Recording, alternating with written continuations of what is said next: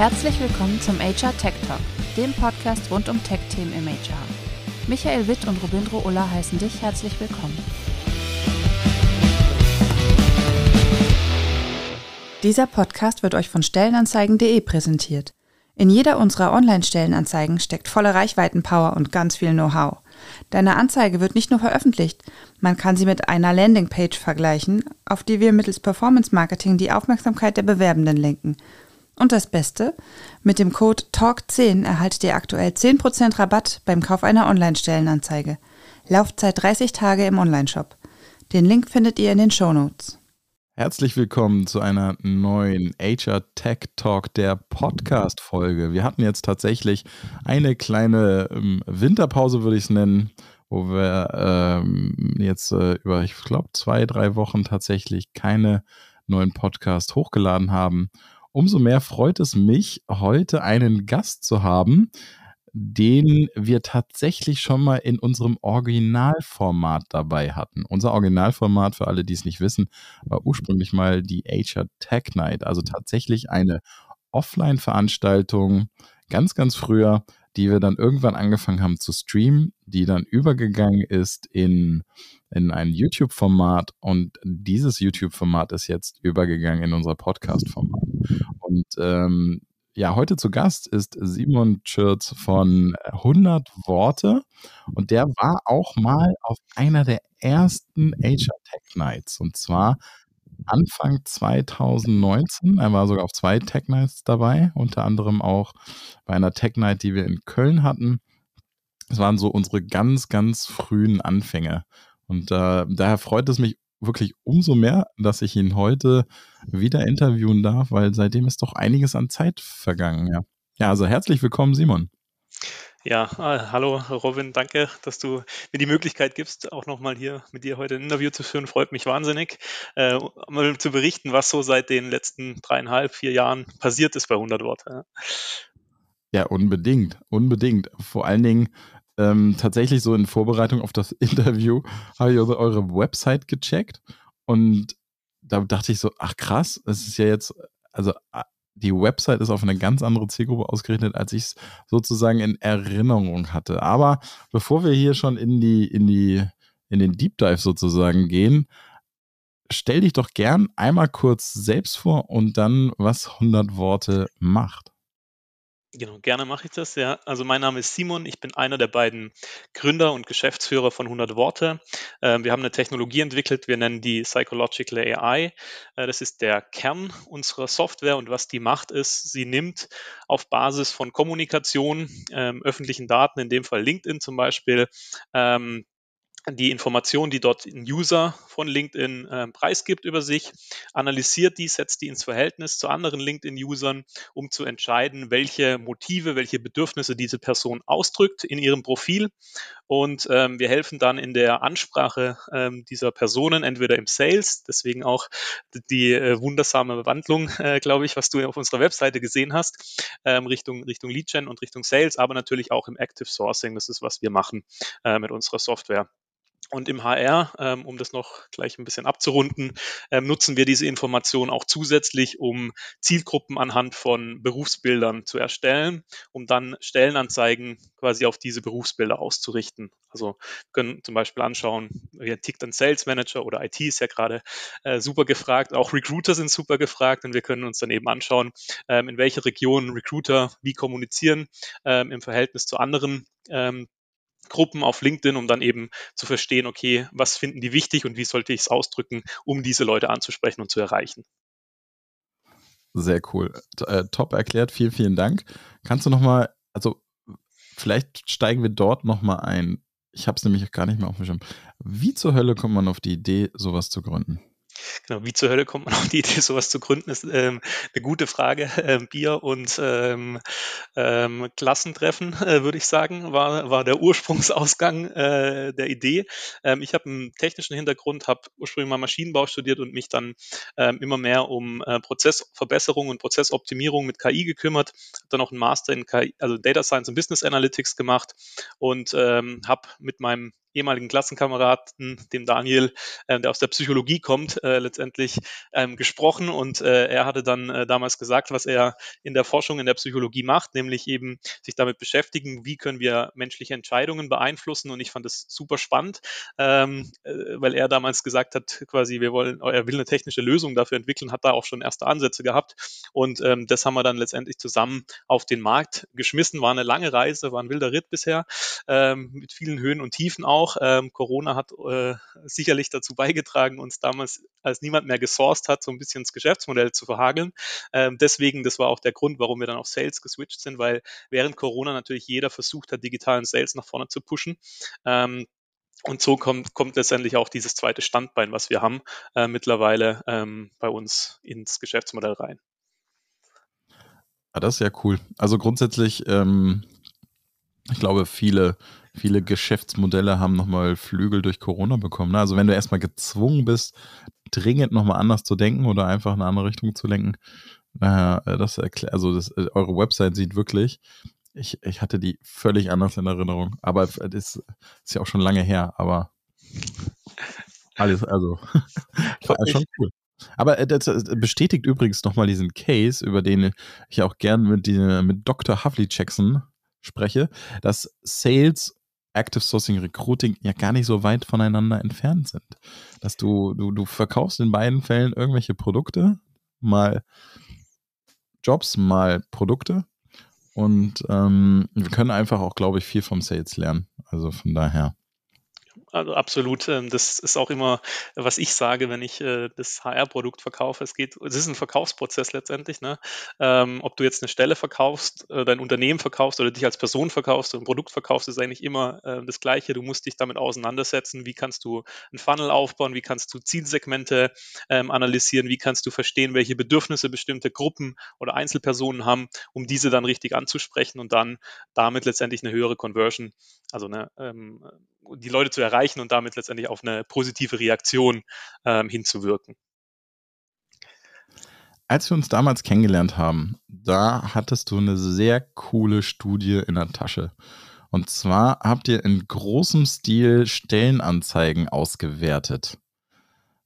Kannst du dazu noch mal ein bisschen was erzählen? Habt ihr danach in den Folgejahren noch mal ähnliche Studien gemacht? Aber lass uns gerne erstmal bei dieser, die, die, das hatte mich tatsächlich damals sehr beeindruckt, ähm, einfach noch mal bei der Studie bleiben. Mhm. Genau, das war eine der ersten Studien, die wir gemacht haben. Also wir ähm, sehen jetzt Psychologie nicht nur im, im Bereich von Motivation und Bedürfnissen, sondern was wir auch uns anschauen, ist eine kognitive Verzerrung. Äh, und diese kognitive Verzerrung, über die wir jetzt gleich sprechen, ist der sogenannte unbewusste Gender Bias. Das heißt, es gibt bestimmte Adjektive, die wir mit äh, Männern verbinden und bestimmte Adjektive, die wir eher Frauen zuschreiben. Und ähm, 2011 gab es eine Studie in Amerika ähm, dazu, äh, die sich Stellenanzeigen äh, quasi angeschaut hat und analysiert hat, gibt es einen Zusammenhang zwischen ähm, einer Häufigkeit von ähm, männlich konnotierten oder weiblich konnotierten Begrifflichkeiten und dem Vorkommen ähm, der quasi des Geschlechts in der Berufsgruppe. Und ähm, wir fanden damals diese quasi Erststudie super interessant und wollten das eben auch schauen, gibt es das in Deutschland, diesen Zusammenhang. Und was wir dann gemacht haben, war damals ähm, Stepstone zu crawlen, komplett einmal durch durchgecrawlt, äh, mehrere Wochen lang, um dann letztendlich, ich weiß gar nicht mehr, wie viele Tausende von Stellenanzeigen, es waren, es waren auf jeden Fall etliche, ähm, und dann haben wir ähm, geschaut, gibt es diesen Zusammenhang äh, letztendlich einer männlichen Sprache auch äh, und einer femininen Sprache auch in den deutschen Jobs. Und dann haben wir uns angeschaut, okay, wie ist die Verteilung der ähm, quasi Berufsgruppen? Ähm, gibt es dort mehr, quasi über mehr überhäufig Männer in der Berufsgruppe und wir konnten dann auch eine Korrelation feststellen, dass quasi wenn männliche ähm, wenn die Ansprache männlich ähm, formuliert ist, dass dort auch eher sich Männer bewerben oder zumindest Männer zu finden sind.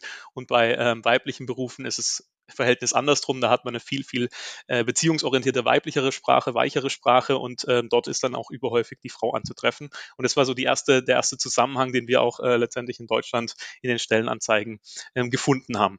Genau. Wir haben dann weitergemacht, das war ja deine nächste Frage. Ähm, dazu. Mal kurz, aber genau. dann nochmal kurz nachgehakt. Ne? Ähm, weil das fand ich damals ja schon unfassbar spannend, da es in der Regel ja unbewusst abläuft.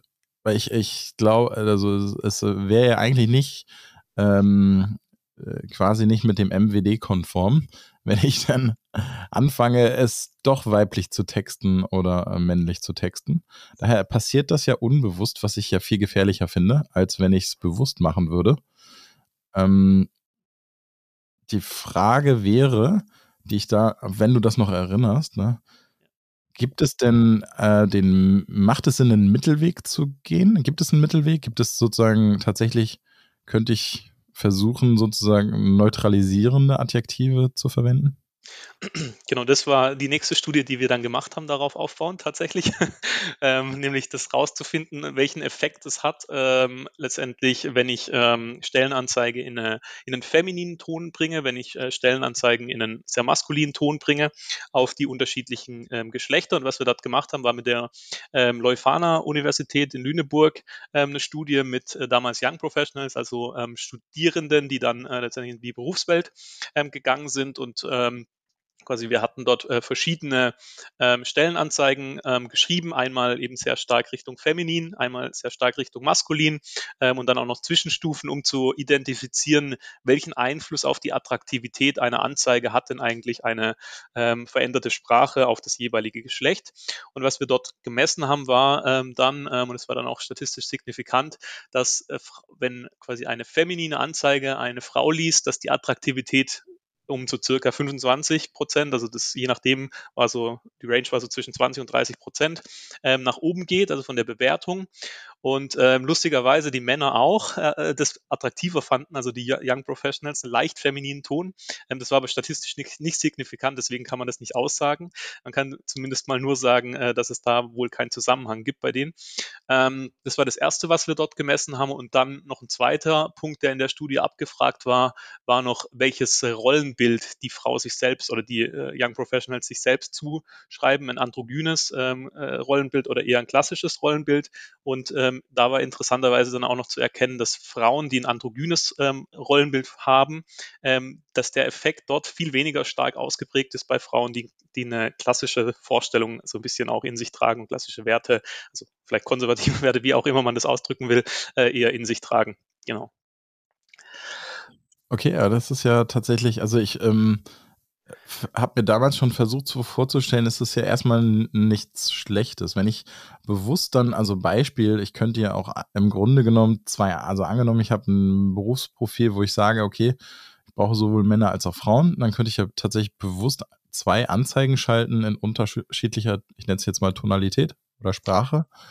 Und ähm, ich könnte aber auch zum Beispiel ja dann männlich geprägte Berufe, wo ich sozusagen auch insbesondere das Potenzial bei Frauen noch heben möchte, die dann explizit weiblich formulieren.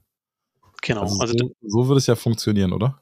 Genau, also das ist das auch, was wir sehen von unseren Kunden, ähm, wenn, die, wenn die unser Tool äh, benutzen, um ähm, letztendlich, wir nennen es dann den Gender Bias auszugleichen. Also ähm, und das Ziel ist dort, einen ganz slightly äh, feminine Ton, also einen leicht femininen Ton in die Stellenanzeige zu bringen, insbesondere eben im MINT-Bereich, ähm, wo wir eben eine übergroße Häufung an männlichen Bewerbern oder an Bewerbern sehen und nicht an Bewerberinnen, ähm, um das letztendlich auszugleichen. Und da haben wir im Feld auch ähm, dann ähm, gemessen, wie stark funktioniert es. Und da hat man äh, bei einem großen Kunden 9,7 Prozent mehr weibliche Bewerberinnen zum Schluss, ähm, wie wenn sie es nicht anpassen würden. Das heißt, der Effekt im Feld ist ein bisschen geringer wie jetzt in, im reinen Labor. Da spielen natürlich dann auch noch andere ähm, Dinge eine Rolle, die man jetzt vielleicht nicht direkt beeinflussen kann durch uns, aber ich meine, 10 Prozent mehr ist auch schon äh, eine starke Steigerung, ähm, muss man ja Absolut. auch sagen. Na, also wenn du es jetzt noch geeignet kombinierst, du, also ich meine, die Sprache in der Stellenanzeige alleine reicht wahrscheinlich ja nicht, sondern äh, wenn du, du, du, das Gesamtpaket muss ja stimmig sein. Das heißt, wenn du die Sprache Richtung Feminin schickst, müsstest du ja auch entsprechend zumindest äh, genderneutral in Summe auftreten. Wenn du jetzt in Summe maskulin auftrittst, dann ist das vielleicht auch kontraproduktiv oder äh, nicht glaubwürdig. Ja. Aber, hm. Also das ist auch ein guter Punkt. Äh, da haben wir auch eine Studie dazu gemacht, äh, tatsächlich auch eine Bachelorarbeit in dem Bereich, wo wir ähm, ähm, jetzt äh, muss ich noch mal kurz überlegen, wie es heißt. Ähm, es gibt eine ähm, eine Firma, die kennst du bestimmt, äh, jetzt fällt mir der Name gerade nicht ein, die bewertet ähm, Unternehmen nach ähm, quasi Frauenfreundlichkeit ähm, und bringt es jedes Jahr raus ähm, mit der Boston Consulting Group zusammen. Weißt okay, du, dann muss ich auch gleich nochmal kurz nachdenken. Genau, jetzt muss ich auch nochmal, ich müsste jetzt kurz die Studie rausholen äh, oder die Arbeit äh, damals. Ähm, und ähm, was wir dort gesehen haben, war quasi das Gleiche letztendlich. Also wenn Frauen, äh, wenn Stellenanzeigen, wir haben es in Stellenanzeigen gemessen, wenn Stellenanzeigen dort femininer formuliert waren, dann hatten die ein höheres Ranking in dieser Frauenfreundlich äh, Frauenfreundlichkeitsstudie, ähm, Ranking. Ähm, das heißt, auch hier konnte man Zusammenhang feststellen, der genau auf das einzahlt, was du sagst letztendlich. Also die Gesamtwirkung ist natürlich dann auch nochmal wichtig, aber es hat einen Impact sogar auf die Wahrnehmung von zum Beispiel jetzt so einem ja, Art TÜV der Frauenfreundlichkeit. Genau. Ich habe gerade mal versucht zu googeln, aber ich finde es leider nicht. Aber ähm, auf jeden Fall, ja, äh, Jetzt habe ich tatsächlich kurz den Faden verloren. Ähm, also ich glaube, das Thema ist ja hochaktuell. Wir, ähm, wir sehen in den, in den Daten, die wir erhoben haben, dass ähm, wir in den letzten Monaten einen so krassen Druck am Markt hatten, dass tatsächlich auch, ähm, jetzt mal überspitzt formuliert, die Unternehmen gar keine andere Chance mehr hatten, als auch immer mehr weibliche Kandidatinnen zuzulassen oder reinzuholen, etc. Und wenn du jetzt ähm, dir überlegst, dass es jetzt tatsächlich auch nochmal gezielt diese Zielgruppe so angesprochen wird, ähm, du, du wirst ja im Grunde genommen nur immer effizienter. Du baust einen Baustein nach dem nächsten einfach in die richtige Richtung auf. Ein, eins ist die, der Text, die Tonalität, dann gibt es sicherlich auch noch visuelle Dinge, also wie ist deine Bildsprache, die du entsprechend anpassen kannst, dann das insgesamt den Auftritt, die äh, Value Proposition und so weiter. Ähm, was man jetzt hier aber zwischen Mann und Frau unterscheiden kann, kann ich ja im Grunde genommen in äh, beliebigen Subsets machen, oder nicht? Oder klar, das Subset muss wahrscheinlich groß genug sein, aber du kannst für verschiedene Subsets wahrscheinlich Merkmale erkennen. Vielleicht gibt es auch nicht überall welche, aber. Genau, also das ist tatsächlich, was wir, was wir zusätzlich machen. Ähm, die Studie, habe gerade geguckt, heißt übrigens Albright ähm, Foundation. genau, die, ähm, genau das, das, was du jetzt ansprichst, das geht eher in den, in den äh, motivationalen Aspekt rein. Also was wir dort messen, sind die ähm, Motive nach ähm, David McClelland, also die Need Theory, äh, Motiv nach Leistung, Motiv nach Beziehung, ähm, Motiv nach äh, Macht und Kontrolle, also Einflussstrategien letztendlich. Ähm, und wir schauen auf diese drei Motive aus zwei Richtungen. Entweder gehen wir hinzu oder weg von, das heißt Annäherungs- oder Vermeidungstendenz und je nachdem quasi brauche ich vielleicht eher mehr Sicherheit, äh, die betont werden muss oder ich muss eben die Möglichkeiten eher betonen.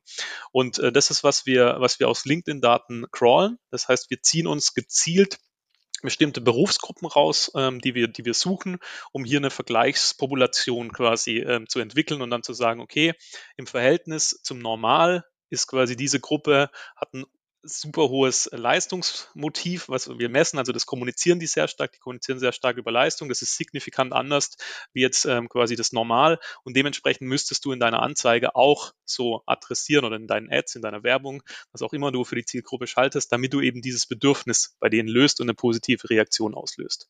Genau, das ist das Zweite, was wir mit berücksichtigen in unserer Technologie mittlerweile. Okay, das muss ich jetzt nochmal kurz zusammenfassen, ob ich es auch richtig verstanden habe. Also ihr gruppiert sozusagen auf LinkedIn ähnliche Profile. Nee, Moment. Ähm, also anders. Äh, du suchst jemanden auf, also du suchst, du willst jemanden ausschreiben. Du suchst zum Beispiel ähm, einen Recruiter oder eine genau. Recruiterin ähm, und du willst jetzt wissen, wie ist diese Population, also was kommuniziert die, wie kommuniziert die eigentlich? Und, genau, aber ähm, dann musst du doch die Population finden. Genau, und wir finden die über LinkedIn, über die LinkedIn-Suche. Genau. Das heißt, okay, alles klar. Ja. Genau. Und das, das kriegt ihr automatisiert hin. Das kriegen äh, hoffentlich hört LinkedIn nicht zu. Ähm, ähm, wir kriegen das in einer gewissen Art automatisiert hin. LinkedIn macht da schon ähm, mittlerweile Schranken rein, dass du nicht alles scrollen kannst, aber es ziemlich viel ähm, kann man, kann man da äh, durchziehen. Ja. Ach krass, okay, nee, das war gerade nämlich mein, mein kurzer Hänger.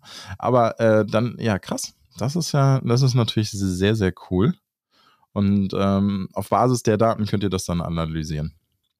Genau, und dann eben schauen, ähm, auch hier wieder im Feld dann halt messen, was bringt es eigentlich, wenn man dann eben die Anzeigen ähm, auf diese Zielgruppen ausrichtet und ähm, im Feld haben wir da 17% Steigerung, also mehr Talente, ähm, die sich dann beworben haben, ähm, gemessen, was ja auch eine, eine stark, einen starken Uplift letztendlich ist. Hammer. Äh, also Hammer ist vor allen Dingen, dass ihr das messt. Das ist aber äh, eigentlich eh klar, aber trotzdem, das machen ja noch nicht alle. Ähm, vielleicht mal in eine andere Richtung gefragt. Gibt's schon, gibt's schon, gab es schon Zielgruppen, wo ihr gesagt habt, da geht's jetzt nicht? Mhm. Weil das, keine Ahnung, das Subset einfach zu absurd ist oder zu klein oder so? Ja, also gibt es definitiv. Ähm, ich meine, wir sehen es zum Beispiel im Blue-Color-Bereich, dass wir da ähm, Schwierigkeiten haben. Ne? Die sind ja, halt nicht ja. auf LinkedIn zum Beispiel, da tun wir uns schon wahnsinnig schwer. Und wenn dann ähm, teilweise auch so super spezielle Gruppen gesucht werden, also Titel, die es eigentlich fast nicht gibt, wo es halt nur 20 Leute gibt in Deutschland, ja, dann tun wir uns auch schwer, weil die, die Vergleichsprobe dann, oder die Stichprobe so klein ist, dass du eigentlich nicht sagen kannst, äh, in welche Richtung das jetzt ausschlägt und ob das, meistens ist das halt nicht signifikant, weil zu wenig Daten dann da sind. Ja. Mhm. Kannst du einschätzen, wie viel Text du bräuchtest von einer Person sozusagen? Ähm, also wir haben bestimmte ähm, Filter hinterlegt, ähm, quasi die, die wir einfließen lassen, um zu sagen, okay, die kommt überhaupt mit in die Population rein. Äh, mhm. Äh, das sind aktuell 75 äh, Worte. Ähm, das liegt daran, dass wir quasi da ähm, zum ersten Mal sicherstellen können, dass von der Wahrscheinlichkeit her alle ähm, Begrifflichkeiten und alle ähm, Motive abgedeckt sind, also die von der Auftretenswahrscheinlichkeit her letztendlich. Mhm. Also ähm, und äh, damit kannst du dann auch erste, erste Aussagen treffen. Und wichtig ist dann noch zusätzlich eben nicht nur eine Person zu analysieren, sondern viele, ähm, damit man dann eben ein signifikantes Ergebnis auch kriegt und sieht, wohin quasi die Gruppe tendiert in Richtung welches Profil letztendlich. Okay, ja, weil ihr merkt schon, sobald ich langsamer spreche, dann geht es schon im Gehirn voll los, dass man so überlegt, okay, krass, okay, ähm, vielleicht kriege ich ja, also muss ja wissen, wir, wir, also wir befragen quasi alle alle zwei Monate um die, keine Ahnung, 3.000, 4.000 Blue Color. Es wäre ein leichtes, denen wahrscheinlich mal 75 Worte aus den Armen zu leiern. Ähm, äh, müssen die zusammenhängend sein? Ja, ne? Nee, also müssen nicht. Also im, bei LinkedIn sind die ja auch nicht zusammen. Ne? Da hast du den CV zum Beispiel, ja, den CV-Bereich, ja. da mhm. hast du verschiedene ähm, Ebenen. Ähm, wichtig ist halt immer, dass du ähm, quasi eine Normierung machst. Das heißt, wenn du jetzt 3000 Leute befragst, das wäre auf jeden Fall genug, um, um die Maschine zu eichen ähm, auf, diese, auf dieses Datenset, um dann halt quasi innerhalb auch wieder dieser Gruppe zu sagen, okay, im Blue-Color-Bereich mhm. wäre das normal, so zu sein. Ähm, und jetzt mal, äh, der Maschinenführer ähm, ist so und der Gabelstaplerfahrende ist so, ja, ähm, würde man dann rausmessen können tatsächlich, ja. Okay, ähm, genau. Anschlussfrage. Jetzt, die hatte ich mir schon vorher überlegt. Die hatte ich mir überlegt, als ich gesehen habe, Alter, jetzt Jetzt spreche ich mit dir und eure Website ist komplett Sales. Und du hast es ja vorhin schon mal beantwortet. Also es gibt tatsächlich noch Unternehmen, die checken das und sagen, ey, das kann ich auch fürs Recruiting nutzen, beziehungsweise fürs Active Sourcing. Genau, also es sind sogar viele Firmen, die das äh, checken. Äh, das ist gar nicht so wenig. Ähm, natürlich machen wir auch sehr viel ähm, Sales Outbound Richtung äh, HR, damit sie es checken, mhm. weil unsere Webseite natürlich sehr stark Richtung, Richtung, ähm, Richtung Sales aktuell ähm, kommuniziert. Das muss man schon auch sagen, weil wir quasi während Corona dort einen sehr großen Need ähm, gespürt haben und auch abgedeckt haben. Jetzt merken wir, dass der Need eher auch ins Recruiting wandert, ähm, weil auch die Firmen alle mehr anfangen, auch aktiv anzuschauen sprechen, weil sie eben zu wenig ja. Stellen besetzt bekommen und eben hier neue Möglichkeiten suchen. Ähm, und das Problem lösen wir oder gehen wir halt mit unserer Lösung sehr, sehr stark an, ähm, weil du eben auch auf LinkedIn ganz gezielt dann Individuen besser äh, äh, anschreiben kannst. Und wir messen auch hier, wir, wir sind ja Mess, also du mhm. hast ja schon gemerkt, wir müssen immer alles messen, sonst sind wir unglücklich. Das ist so mein Datenherz. ähm, und ähm, was wir da äh, gemessen haben, waren zum Beispiel 87 Prozent mehr Replies tatsächlich. Also da haben wir viel stärkere Effekte noch, ähm, weil natürlich die Gruppe da ein Individuum ist. Das heißt, du kannst noch gezielter quasi personalisieren und noch stärker die Effekte nutzen. Ähm, ich, äh, jetzt ähm, machen wir nochmal eine, zum Abschluss eine kleine andere Schleife. Ich habe viele Kunden, die mit der Persona-Methode arbeiten, also die einfach Personas kreieren für ihre Zielgruppen, um, ähm, ja, um ihre Aktivitäten, ihre Themen, letztlich ihre Strategie genau auf diese Personas auszurichten. Und dafür nutzen sie sehr häufig einfach auch Umfragedaten zu, äh, grob gesprochen, den Lebenswelten ihr werdet da ja auch ein gewinnbringendes Tool. Also wenn ich sozusagen ausreichend sowieso Daten von meiner Zielgruppe sammle, um eine Persona zu erstellen, könnte ich in dem Zuge ja quasi auch wieder versuchen, die Pi mal Daumen 75 Worte einzuholen, um dann tatsächlich die Persona nochmal mit eurer Technologie äh, weiter zu beschreiben. Das kannst du machen oder du sparst dir die Befragung und analysierst direkt aus den Echtdaten von LinkedIn raus. Das ist eigentlich das, was wir machen. Natürlich kriegt man da nicht, also wenn man jetzt die Persona klassischerweise schaut, sind ja links die soziodemografischen mhm. Daten, die schauen wir uns jetzt nicht an tatsächlich. Ähm, was wir uns anschauen, ist eher die rechte Seite, also diese bedürfnisorientierte Seite. Was will die Person, wo will die ja. hin? Ähm, das ist das, was wir uns anschauen, weil das steckt letztendlich in den Texten meistens drin auf LinkedIn, ähm, mhm. so wie sie sich beschreibt. Also wenn sie jetzt, ähm, wenn man da zum Beispiel ein CV liest oder irgend sowas ähm, und den auch manuell lesen würde, dann kann man schon erkennen, okay, auf was legt sie Wert? Schreibt sie jetzt immer, ich war Leader von irgendetwas oder ähm, ging es darum, wir haben gemeinsam Erfolg gefeiert oder geht es darum irgendwie, ähm, dass es eine tolle Atmosphäre und wir super happy waren oder so. Ähm, das kann man da schon rauslesen. Ähm, und das ist das, was wir eigentlich nutzen. Das heißt, wir sind grundsätzlich eher ein ähm, Add-on dafür und können einfach Daten, die heute schon da sind, in öffentlichen Medien nutzen, um solche Personas anzureichern und die Befragung letztendlich besser zu machen und die Persona-Kreierung besser zu machen und schneller auch. Echt cool. Ich hatte jetzt tatsächlich, also äh, der, der Case, der mir gerade am Kopf schwebt, ist ein Case mit Zielgruppen, glaube ich, die nicht auf LinkedIn gefunden werden würden. So dieses Thema Blue Color oder auch Schüler zum Beispiel, ne, SchülerInnen. Ähm, und da wäre das ja eine Top-Ergänzung. Klar, also das könnte man auf jeden Fall machen, ja. wo, wo wir nicht jetzt direkt quasi Zugriff auf die Daten haben. Ähm, äh, wenn Daten vorhanden sind, können wir die auswerten und quasi solche Analysen fahren, auf jeden Fall. Ähm, krass. Okay, äh, doch noch eine Frage. ähm, auf wie viele Sprachen könnt ihr das oder ist das jetzt Fokus Deutsch? Genau, wir können heute Deutsch und äh, Englisch. Ähm, das sind die zwei Sprachen, auf die wir uns heute fokussieren. Genau sind aber in der Lage, also wir haben schon Vorbereitungen gemacht für Französisch, Spanisch und Italienisch und wenn wir einen großen Kunden haben, der das will, äh, wir weigern uns momentan noch so ein bisschen, weil wir uns fokussieren auf den Dachmarkt, mhm. ähm, können wir das relativ schnell ähm, umsetzen. Also so circa drei Monate bräuchte man noch, um genug Daten zu sammeln, die Maschine zu eichen, ähm, sodass das dann auch wirklich funktioniert. Krass. Okay, und äh, ja, finde ich beeindruckend. Gibt äh, da so, also als Sprachleihe sozusagen, würde ich sagen, da gibt es doch sicherlich total krasse Unterschiede zwischen den Sprachen. Ähm, Gibt es mega krasse Unterschiede äh, zwischen den Sprachen, auch in der ähm, Häufigkeit. Also mhm. ähm, das ist jetzt eher auch nochmal dann sogar ein kulturelles Thema, ähm, was du jetzt nicht machen darfst, ähm, weil das, da würdest du einen riesengroßen Fehler machen, wenn du quasi einfach sagst, okay, wir nehmen jetzt die deutschen Statistiken, das ist alles, was wir in Deutschland gelernt haben und packen das jetzt nach Amerika oder so, mhm. ähm, weil in den USA halt eine ganz andere Grundsprache herrscht, die halt vielleicht viel, viel emotionaler, viel mehr adjektiv getrieben ist, viel beschreibender ist. Ähm, und du würdest so einen krassen Fehler machen, wenn du das tust. Deswegen musst du erst Daten in dem Land sammeln, wieder quasi Vergleiche aufbauen, Vergleichspopulation, Vergleichsstichproben aufbauen, um dann wieder aussagen zu können, okay, ein Amerikaner in Amerika ähm, oder eine Amerikanerin in Amerika ähm, im Verhältnis zu den anderen hat hier mhm. besonderen, legt hier besonderen Wert auf dieses Motiv zum Beispiel. Krass.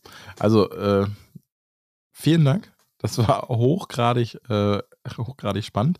Ich hatte schon angekündigt im Vorgespräch, den Simon müssen wir dringend nochmal einladen müssen nochmal mit ein paar mehr Fragen löchern und vielleicht nochmal ein bisschen tiefer ins Detail gehen.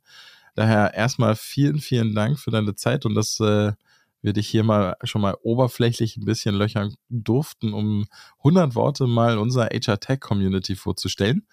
Ähm, wenn ihr Fragen habt an den Simon, die wir das nächste Mal stellen sollen, schreibt die gern einfach in die Kommentare rein. Da freuen wir uns sehr. Und äh, ansonsten äh, vergesst nicht, äh, den Podcast zu liken, zu vollen Abo Followern, so wollte ich gerade sagen, abonnieren etc. Shared gerne. Und ähm, wenn ihr Fragen habt, Kommentare in LinkedIn. Wir posten ja überwiegend auf LinkedIn unsere Podcasts und da dann gern in die Kommentare. Und jetzt zum Abschluss nochmal ein riesen, riesen Dankeschön an Stellenanzeigen.de, die uns dieses ganze Jahr unterstützt haben und ähm, ja, Grüße nach München. So, und äh, dir auch nochmal vielen Dank, Simon, und dir einen schönen Abend.